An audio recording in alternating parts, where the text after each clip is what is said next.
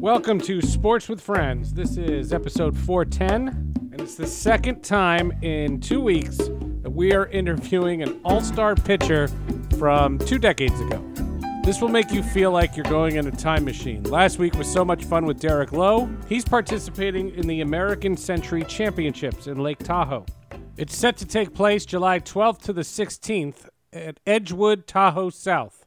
So if you're listening to this podcast as it's being released, that's coming up next week. If you're listening to this in the future, well, you know the drill by now. If you're a loyal listener to Sports with Friends, do me a favor. Let me know how the flying car is. It'll be broadcast by NBC, and you can say when you see Derek Lowe, when you see Joe Theismann, when you see today's guest, you heard them on Sports with Friends. Mark Mulder is a multiple time champion of the American Century Championship.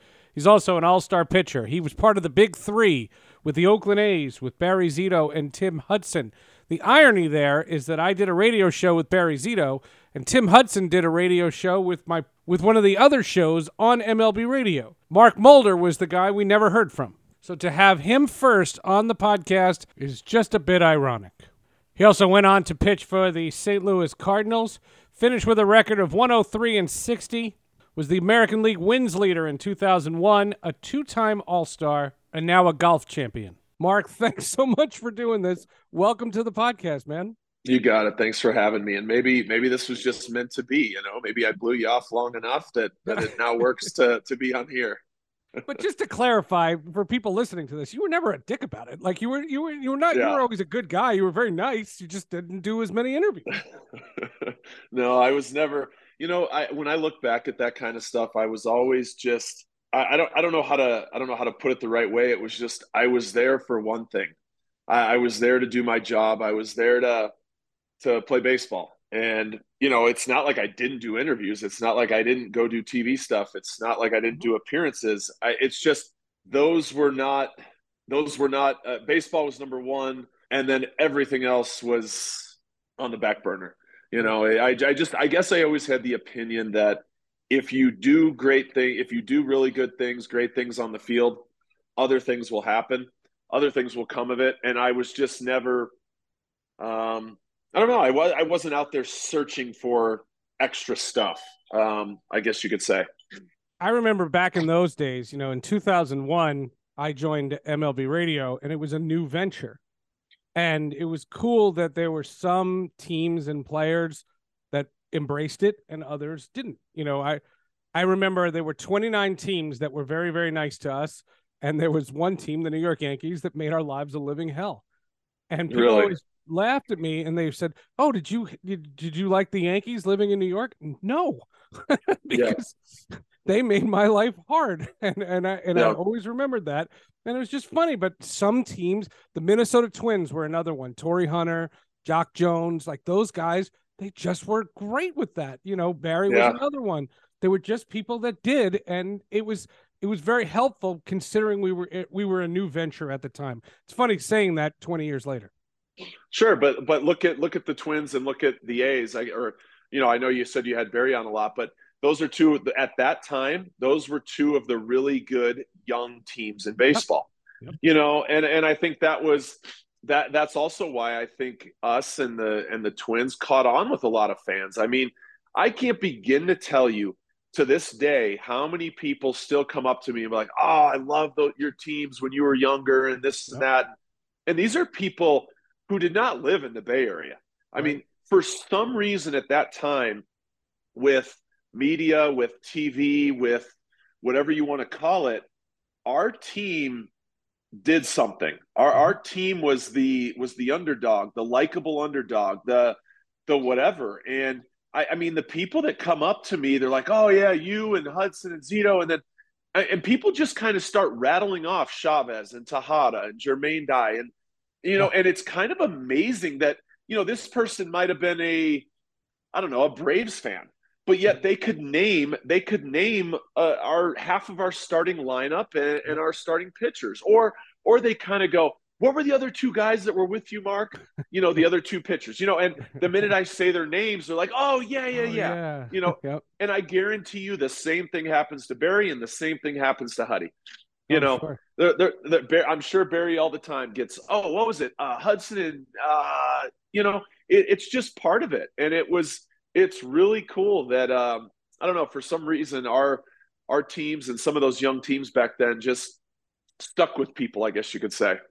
I had a blast covering your team. I, it was, and I'm not kissing your ass. You're already on the podcast. Yeah. Like, I, it was, it was an absolute blast covering that team. Um, so much fun. Uh, so so much fun. But let's go since we're talking about the old days. Let's let's let's stay there. What did you make of the book Moneyball? And subsequently, what did you make of the movie? And I want to precursor that by saying I thought the book was incredibly well done. I thought the movie was incredibly stupid because you guys were barely in it. And you guys, Barry, Tim, and you, were the key to the whole Oakland scene. And to ignore that was such a poor bit of storytelling. Um, well, okay. For one, I never read the book.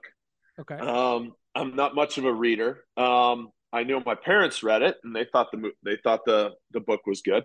the book was um, good. Yeah. Yeah, that's that's what I heard. Um, I'll, I'll say this: I when I watched the movie the first time, I I know I had just kind of gotten on Twitter and I was like live tweeting things saying that that didn't happen, that didn't happen, this you know just that kind of stuff. So I'll say this: I thought the movie was good for what it was. If you didn't understand everything, I would think people would have liked the movie. Um, I didn't care one bit, to be fair, that they didn't talk about us in the movie, um, because that wasn't what it was about. Now, I'm surprised it wasn't mentioned.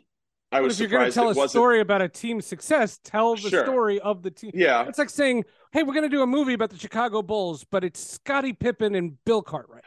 yes no and and i and i totally get that um but you know that i guess i looked at it as that that wasn't the story so i i liked the movie um a lot of it i thought was made up uh, a lot of it was i hated the fact that they made art howe look bad Mhm. um i really did dislike that One of the great guys, Um, one of the, one of the he- true gems of that sport.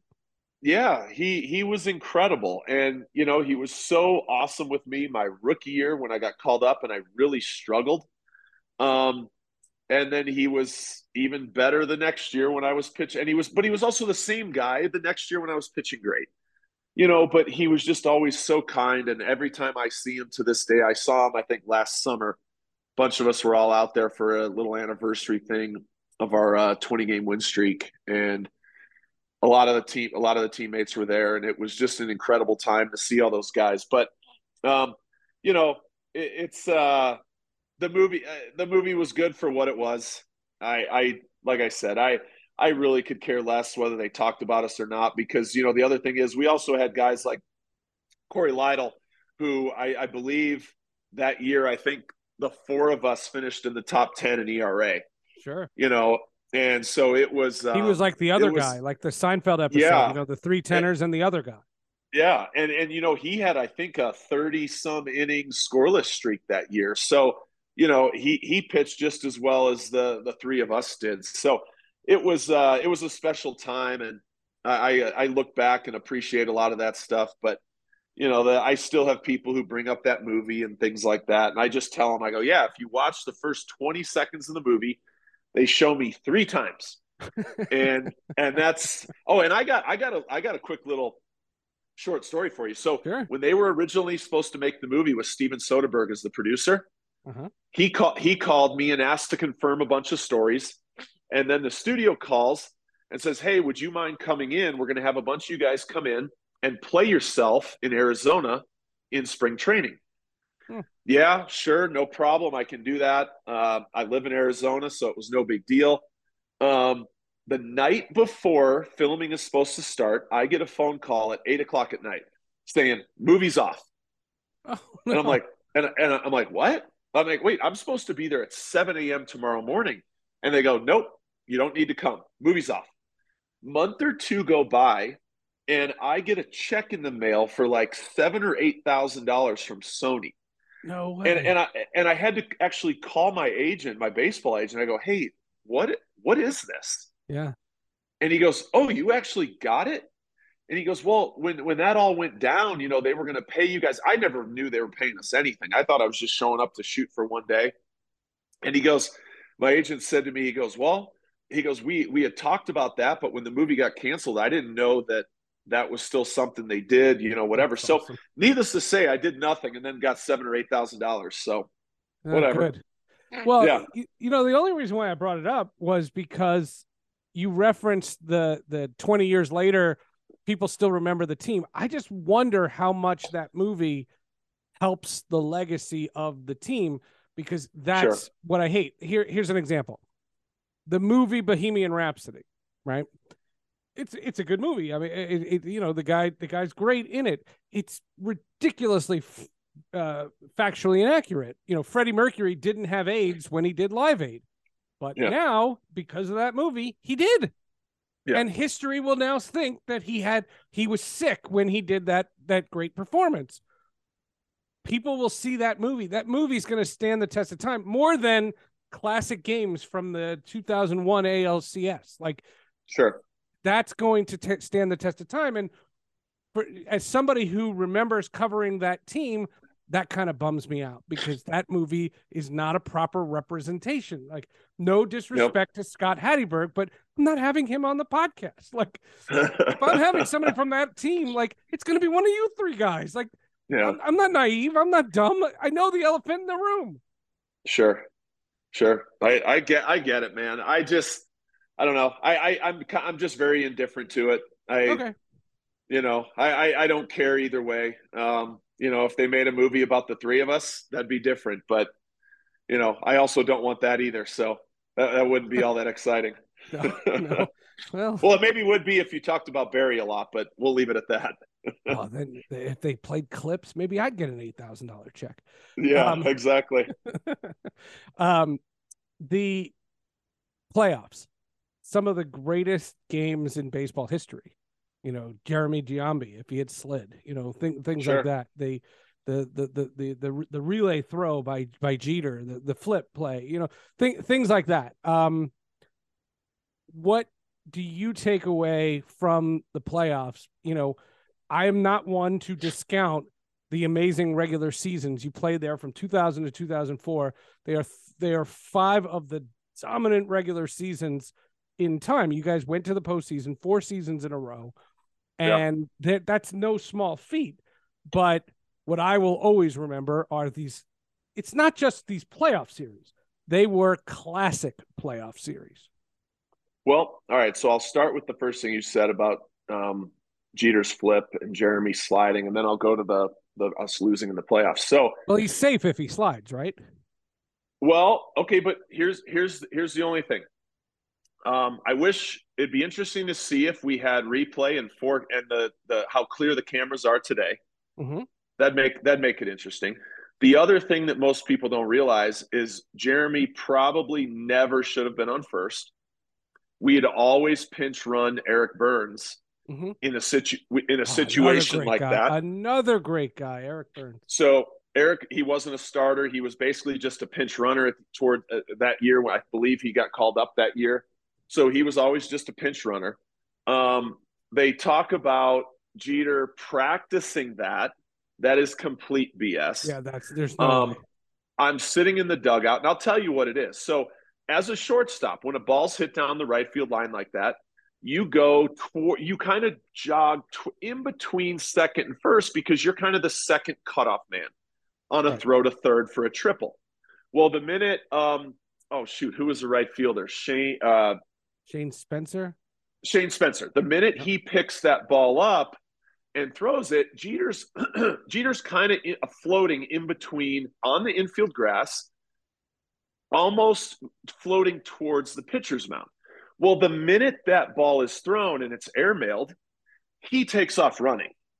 So that's that's why that there's no way developed. it's practice. Yeah. No, it's not practice. That's the New York media acted like it was practice. You don't practice anything like that because you don't practice that throw. No, that it's a, a great terrible... instinctual play, but it's not something that's by it. design. That that's exactly right. So he takes off running and he flips it. So Jeremy's called out. Okay, we lose one nothing.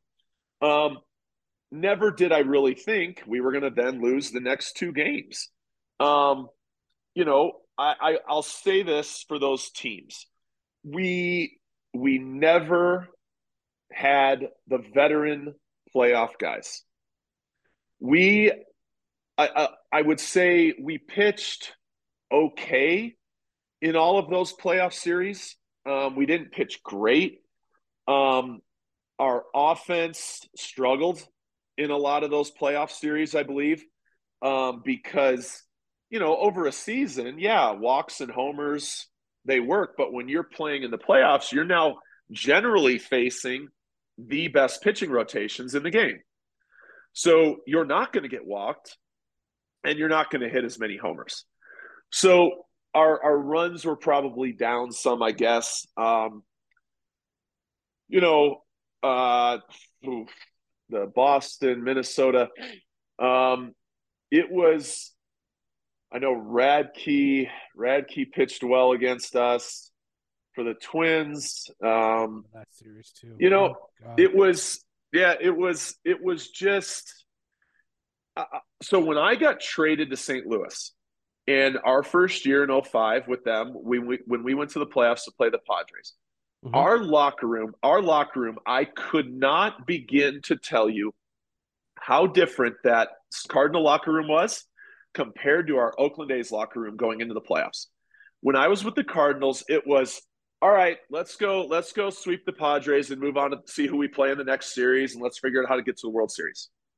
That was the attitude of that team with with Larry Walker, Reggie Sanders, Scott Rolen, Jim Edmonds, Albert Pujols. You know, they not that Albert had really been there, done it that many times, but the other guys had. So that is not how it was in Oakland. In Oakland, it was, oh, can these guys pull it off? And you could tell come playoff time, our locker room vibe was different. Hmm. I think everybody was a little bit more uptight. Everybody was a little bit more like, oh, all right, here we go. And and when I look back at it, real at that time, I didn't realize that our locker room was that way. But when I got traded to St. Louis, that's when I realized our locker room was like that. So that was the thing that was we didn't have any experience on our team for anyone who had been there, especially now we might have had some few veteran guys who they brought in who had playoff experience, but other same. than maybe other than maybe David Justice or so it's one of those things where we didn't have any starters, especially uh, position guys who were who had experience. Mm. And, and, to me, that was the missing thing that we needed in Oakland, and we didn't have it. Hearing you say it, I have to be honest.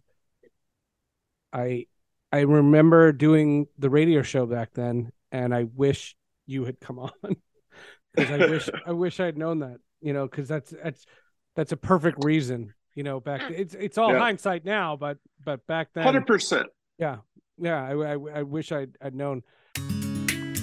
More sports with friends in just a moment. You know, I love hosting this show, and obviously, I want as many people as possible to hear every episode. I put a lot of effort into them. The reality, though, is that podcast discovery, whether you're a podcaster or a podcast listener, is hard. That's why I've partnered with the folks at Marbyl. M A R B Y L. Not like marbles in your mouth, like it sounds when I'm doing my podcast. Marbyl's AI identifies the five most interesting moments in a podcast episode and instantly transforms them into searchable, shareable clips called marbles. We've done close to 400 episodes of this show, and sometimes you want to hear about themes that we've done. You can search for hockey podcasts that we've done, football podcasts that we've done.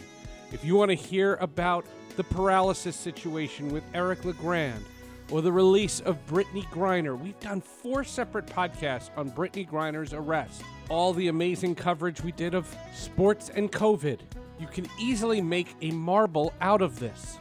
It's easy to create and share marbles from anywhere inside my episodes on the Marbyl app. And as a listener of Sports with Friends on Marbyl, I think it's cool that anyone can go in and be the first to claim something that's said on the show as their own personally created marble. You can share it on Instagram, TikTok, social media, and if you're old like me, you can even put it on Facebook. You can be the first to marbleize a moment on the show, and it helps me get discovered.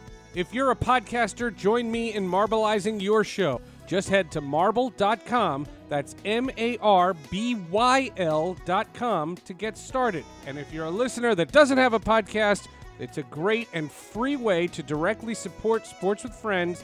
To get the app, simply create and share one marble from something said on this show that you enjoyed, not something you hated. When you subscribe to my show on Marbyl, you'll get access to all the latest marbles as they roll out. Marbyl is a free app for both iOS and Android users, so head to marbyl.com. That's M A R B Y L.com, or search Marbyl in the app or Google Play stores and change the way you listen to podcasts. You mentioned the playoff series with the Twins. Uh, just one side note this is for the audience. Uh, that's the year I got into a, a fight with the uh, Twins PR guy, uh, Mike Herman uh, because they were rats in the press box. And we did a show uh, before one of the games between the A's and the and the Twins, and we did probably two segments on rats in the press box. Mike Herman shouting at me, "Could you stop talking about rats in the press box?" And I said, "Get rid of the rats in the press box. We'll stop talking about rats in the press box." Yeah, exactly. That's uh, that is my memory. You know, this is my twisted memory from those uh, those. Oh yeah. I can remember all, all of that. Um, you mentioned St. Louis, and the interesting thing about working for MLB in the 2000s, uh, the Cardinals fan base, I think, got overlooked back then. I don't know how it's evolved now with social media and and I think baseball's changed a lot. We'll talk about that later, but but yeah, I think it, it, it's very different. But back then, when baseball was at its what I call its pinnacle, St. Louis was very often overlooked. I always said, and I, I meant this in a complimentary way, that St. Louis was just as obnoxious a fan base as Boston and New York. And the only reason why they didn't get characterized that way was because they didn't they, they weren't on the East Coast and there wasn't as much media attention. Yeah. I I remember there was a um there was an incident. You might have been on the team. You might not have. It was the year of the World Baseball Classic. So 2006, you were with the Cardinals. And yes. the Dominican Republic team couldn't get an insurance policy on Pujols. And so he couldn't play in the World Baseball Classic. Yeah. And there was an exhibition game where it was in in Jupiter where the Dominican team was going to play the Cardinals. And because Pujols didn't want to go against his countrymen, he wasn't going to play in the game. And I said, that's the stupidest thing I've ever heard because wouldn't it be great practice for them to face yeah. you? Yeah. You would have thought I had said the Lord's name in vain. You would have thought I had spoken ill. I, I I I had criticized the Messiah. I had yeah. I had gone against the establishment. My name was mud in St. Louis for six years because of that situation. There was Yeah. one other one, uh, Molina, uh, uh, uh, Yadi Molina, unbelievable player. You, you threw, you know, he was your catcher. It's an Yep. unbelievable player. And we were having a debate, and it was, this is what MLB radio was. We had debates that if you didn't have the DH for the pitcher, but you had a DH for the catcher, this is when Joe Mauer was coming up. Yeah. And the idea, but oh, it was when Buster Posey got hurt. And we said, if you could DH for the catcher, as good a hitter as Yadi Molina is, he's more valuable as a catcher. He would catch and you'd get somebody else to hit. Sure. Bam. The floodgates. So how could you disrespect Yadi Molina like that? Yeah, you're not you're not disrespecting him offensively. You're just saying that you you're just saying that as good of a hitter as he is, he's that much better of a catcher. And the way Daryl and I used to take take it was St. Louis fans are that intense. Like they are that intense. And I would imagine that as the sport evolves into this regional sport, where it ceases be, to become this this thing that galvanizes a country, St. Louis is probably one of the best baseball cities, even though their fans are so stinking obnoxious. Yeah, I I, I would agree. For the record, I, Mark Mulder is not saying that. I am. Yeah, no, I, I I I loved it. I absolutely loved it there, and I wish I could have been healthy there because people always ask me, "Oh, what'd you like more, Oakland or St. Louis?" And I have to say Oakland because I pitched better. You know, I I was able to win a World Series in 06 with the Cardinals, but the reality is is that I was good and I was healthy and I was pitching in Oakland, and that was the best. Had I been healthy and pitched in St. Louis the way that I pitched in Oakland St. Louis would have blown Oakland out of the water. And to pitch in front of 40 some thousand fans every single night um, would have been incredible. And I do believe I would have, had I been healthy, I would have been in St. Louis for maybe 10 years instead of four. And it would have been some the greatest however many years ever because the only drawback at that time, and I'm sure that has changed now with the way social media is and stuff. The only drawback that I didn't love is because of all my injuries and all the things that I was having to deal with, and knowing that I wasn't, I knew deep down inside after my first shoulder surgery that things were different and I was not right. And the things they used to write in this post dispatch, mm-hmm. my only issue with St. Louis was that the, the, the people there treated that as if it were the Bible. and that used to drive me crazy because anything that was written, anything that was written in that dispatch was believed by everybody. Everyone. And it drove me crazy because I'd have to say 50 or 60% of the stuff that was written about me was wrong or it was someone else's opinion. And it when you're coming and, and I'll say this to be perfectly honest, when I was trying to come back from my surgeries, I was a little more sensitive to things. I would hope I that, would think so. You know, because I'm I'm working as hard as I am and I knew things weren't right and I knew I wasn't my same old self. So I was a little more sensitive to things that were written. So I didn't mind when things that were written were um, critiquing me but when you're writing things that were wrong, that bothered me. And I can handle people critiquing and saying he's not good or he he's not throwing the ball right or this that. But when other things were being said about, I, I don't even know about what because it's been so long ago. I just it, it just bothered me that everybody believed what was written in that paper.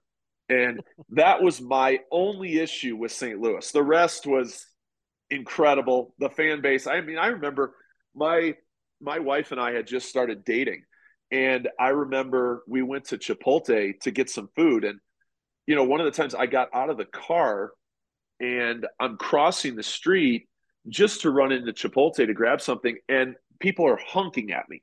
Oh my god! You know, and you're like, and you're like, wait oh a minute, god. how do they? How do they? I just hopped out of a car. Nobody's following me. How would they even know it's me? but that's the way that city was, and it was also incredible to play there. Um, night in, night out. Love going to the fields. Uh, the great. first no, year, it's cool to hear you say it. it yeah, it, it was a really cool place, man. I I really. I hope you're having as much fun as I am. I'm having so much fun thinking back to all this. Well, there's a lot of these things that there's a lot of these stories that I I've forgotten about. Yeah. You know, so when I do something like this, things kind of come back, and you start to remember certain things, and I, I feel like I've forgotten more things than I've remembered these days. Sure. Um, I was never one who I'm not a good storyteller. I don't. I remember early in my days, you know, Jim Palmer would come in the clubhouse with the Orioles, and he used to tell us stories about this and that, and we'd all he'd leave, and we'd all would go, well, if he was making it up, we would never know. You know, but Jim Palmer right. would come in and be like, "Oh, the '72 World Series Game Three, fourth inning," and you're like, "Huh? How do you remember this kind of stuff?" But some, some people do and some people don't. And I'm just not one who can remember a lot of that stuff. Billy Sample, uh, who was one of my earlier partners at MLB Radio, uh, came on the podcast. And this was when it was years ago, but the strikeouts were getting a little out of hand in baseball today. Kind of a yeah. segue. Um, and he told us a story about I want to say 1977. My year might have been be off, but he was with the Sure. Texas Rangers, and if you struck out, you were not allowed to utilize the services of the bat boy. That you had to carry your bat back to the dugout in shame, like that was Sure. your shame. Yep. And, and now, you know, with this era of pitch counts, this was Billy's point, but it's a great point. Uh, now, in this era of pitch counts, if you have a nine or 12 pitch at bat, even if the ninth or 12th pitch is a swinging strike three, you get high fives. Like now, it's it's it's a completely different. The strikeout has has has totally changed, but the and Yeah. to your point, I don't know if that story's true. I don't have footage of the 1977 Texas Rangers. I don't know if that's true. It's a great story and in legend, but to your point, that's how people are going to see Moneyball. Yep. They're going to think Yeah. Scott Hatteberg is the reason you guys won as many games as you did. Yeah. No. I just I get it. movie pisses me off so much. Um, uh, when did golf become such a big deal to you? That is the worst Um, segue, by the way, folks. When you do podcasts, that's not how you do it. But Yeah, well, golf for me, so I played very little as a kid. I played some in high school. I played almost none in college. But then when the A's drafted me, I went out to Arizona. Uh, Chavez, Jermaine Dye, some of us all those years we go we all lived there um, in Scottsdale. And we would go to the field at seven, eight in the morning, work out. By eleven o'clock, we're done all winter long, and we would go tee off at we would go tee off at noon, twelve thirty. You know, whatever, what, whatever it is. So, um, that was kind of just our routine, and it got to be a bigger thing. Well, when my career ended early, it then became an outlet for me. It became a way that's awesome. for me to still compete. Uh, you know, I competed from the age of seven or eight. I competed my entire life. And all of a sudden, competition was done for me. So it was kind of difficult. And golf, what that did for me mentally, what it did for me physically, what it did for me just for my life, for my day to day, everything. It, it gave me an outlet. It gave me um, whether it was gambling with buddies, whether I remember getting done. So 08 was my last year. 09, uh, I was still throwing, just seeing if I could get it back. And then somewhere late 09, 09, early 2010, I remember I went in my office and I Googled amateur golf tournaments nice. because I needed something. I, I needed something to do. That I need, and I found fire that that, Yes, that that- intangible fire that athletes that- have that, that- regular yokels don't have. Yeah, that, that's exactly right. And I found the the Golf Channel Amateur Tour. It was called, and they That's had them all over the country. They had them. So I started playing in the Arizona ones. I started doing the Arizona Amateur. I did the USGA Mid Am qualifier. I did. I just started finding anything I could find, and it just kind of it became a little bit of my new thing. And then in 2010 or 11, my agent was able to make some phone calls and get me into the American Century tournament in Tahoe. Mhm. Um, getting to play in that. Um, yeah, that's that's just kind of how it happened. And to this day, man, you know, I get golfed out real easy. So if I play four days in a row, five days in a row in like one of these tournaments, if I go play in something, I come home and I I can't play for like a week. But the thing is, is during that week, I find myself going a little stir crazy because I just need to compete in something. I need to challenge myself. I need to, and the, and the beauty about golf is, as much as I don't, you, you're not gonna. I don't really go play golf by myself, but you can because you're competing against a course. Sure. You're competing against the game. You know, so for me, it was just I I needed golf, man. I, I needed I needed it for this right here because Totally. uh, I was I we had little kids. Um, I, I just needed I needed to compete, you know, and and it uh, it was a great outlet for me. No, that's that's wonderful. And you won the American Century. What year? Yeah, I, think I won, I it uh, 2015, 16, and 17, Oh my God. and and honestly should have won it last year. Choked my brains out on the back nine, and I had a huge lead and kind of gave it all back. But you know, point is, man, now my oldest son, who is 15, he's he's a freshman in high school. It, he's all in on golf. Oh, um, oh, cool. Played played incredible this year. Finished fifth in the state tournament in Arizona. Um, you know, now he's starting to travel around the country to play and stuff, and it's his passion, and it, it's it's really cool to see. So it's uh, it's kinda, led to you can kind of live vicariously through him. Yeah. Well, I can, and I can play with him. I played with. We're up in Flagstaff, Arizona, right now. I've played with him every other day up here. He plays with buddies, but you know, I can play with him a lot, and it's something him and I will be able to do the rest of our life. You know, so it's uh, it's a special thing. Buddy of mine, uh, guy we've had on the podcast, Etan Thomas, played in the NBA. He, um, his son is now playing AAU, and it, you can yeah. see, you could see his face light up. Like you could just see the joy that he's getting watching this. And it's not just pride. Like I'm proud of my kids too. Like my daughter does sure. equestrian and I'm thrilled for her. But I can yeah. see from the competitive standpoint, like you can see there's this intangible. It's just it, it's it, you can't put it into words what that is, but it's what makes athletes great, and it's yeah. what makes people. It, it makes me love sports. It, it's what it's that it's that thing and so to be able to pass it down and then to be able to see it from that standpoint is wonderful. well yeah and i didn't have like my dad played some high school sports but he wasn't the most athletic person my mom didn't really play sports so growing up i remember uh, when i was in high school i had a start where i mean i dominated through high school like most of us but I had a start where I didn't pitch very well, and there were a ton of scouts and cross checkers at that time who showed up and all this stuff. And I didn't pitch great. And I remember getting in the car with my dad going home, and my dad looked at me and he goes, "You think, or what? How do you put it?" He said, "Do you think you can make something of this, or do you really think you can make something of this?" Hmm. And I remember I looked at him. I go, "Yeah. Why won't I? Why wouldn't I?"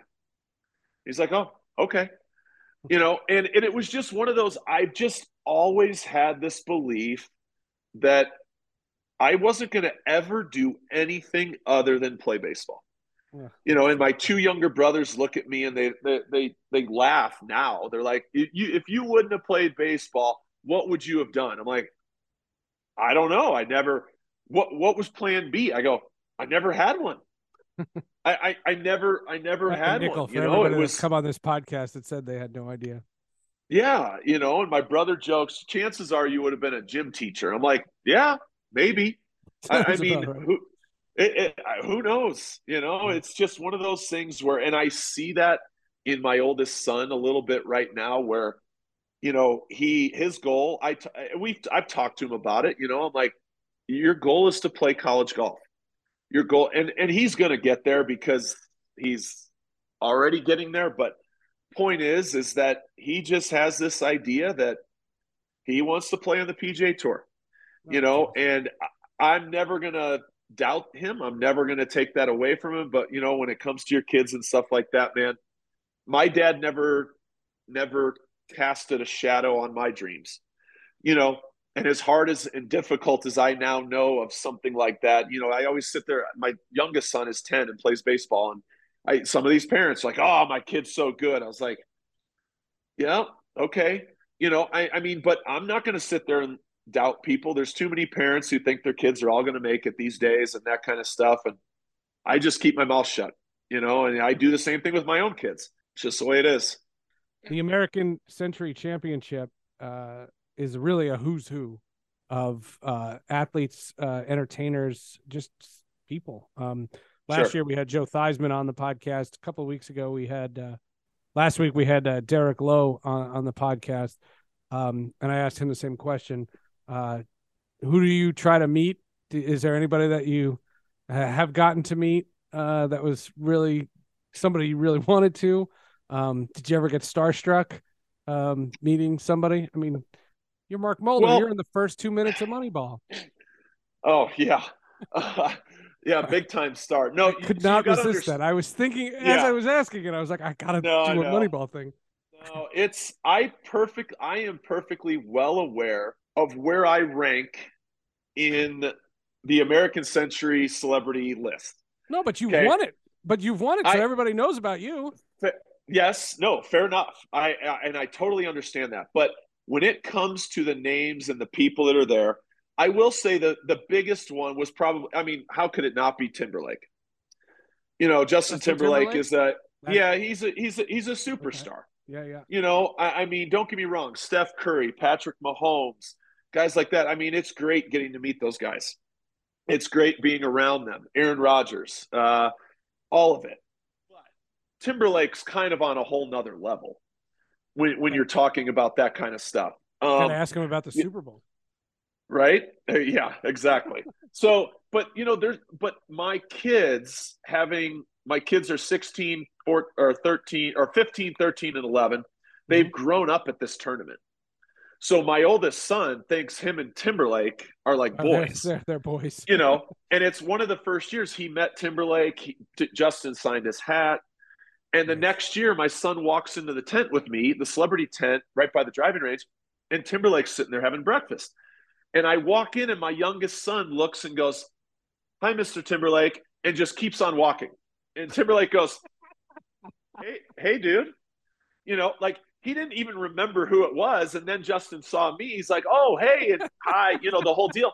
But my son thinks they're boys. And it's hilarious that that's now what it's become, where a lot of these guys know my kids. Uh, Jonathan Thomas, who's the CEO of American Century, told me for years in 2015 when I won, I was kind of one of the first guys who had his kids out on the course with him for the proams, had his kids, the kids that were obviously able to run out on the green when I won. And it became a joke when I run when I won in 15, 16, and 17. My daughter, who in 2018 had to be, I don't know, eight, seven or eight, she looked at me. She goes, Dad, where are we going next week? I said, We're going to Tahoe. She goes, oh, the place we get to run out on the green at the end? and I'm like, no, sweetheart, that's only if dad wins. And, but that's that's how they that's what knew it, it. That yeah. you know, that's how they knew of that tournament. That's what made them think of it. And now my daughter is 13 and she's five foot ten almost five foot nine. And I'm just like, she's only 13, I get it. But now I'm getting to that age where it's like, uh-uh you're not going around any of these, you know, that kind of stuff where it's things are changing for me. So, sure. you know, but it's yeah, Jonathan I have a 14 year old. Those, I have a 14 year old. I get, I totally yeah. Get and I didn't have sisters, so I have no idea what I'm getting into. But point is, is Jonathan Thomas has always said those pictures of me with the kids and my wife and all that, they they blasted that stuff out everywhere because it became like a huge family tournament. Sure. And so, you know, because a lot of guys used to just go by themselves, they'd party at Harrah's, uh, gamble, the whole deal. Well, you know, now everybody brings their families, everybody brings the kids, and that tournament has just exploded over the last five to 10 years with Curry and Timberlake and all these guys playing in it. And, you know, Tahoe's already an unbelievable destination, and the amount of people who show up on Friday, Saturday, Sunday for this tournament is insane. And it's just a it's just a special place and a special tournament. Uh, Mark, congratulations on a your baseball career, your golf career, your family success, all of it. It has been an absolute pleasure to reconnect with you, man. Um, this has been an absolute thrill, and uh, good luck at the American Century again. And uh, just come back to the podcast. Let's do this again, like in a in a, in a, couple months or something. Let's just uh, hang out and tell more stories. I'm in, man. Thank you very much. I appreciate it. Mark Mulder. This exceeded my expectations. I hope you enjoyed this. I had so much fun doing it. The last two weeks between Derek Lowe and Mark Mulder, I feel like I've been in a time machine, and it is the early, early 21st century. Baseball was so different back then, wasn't it? Next week, we're going to Philadelphia to have a conversation with an absolute radio icon a Hall of Famer, Angelo Cataldi, is on the podcast next week. Make sure you rate the podcast on iTunes, Spotify, or wherever you are listening. Please give it a five star review, and we will be back next week with Angelo Cataldi. We'll see you then. If you want me to stay, I'll be around today to be available for you to see.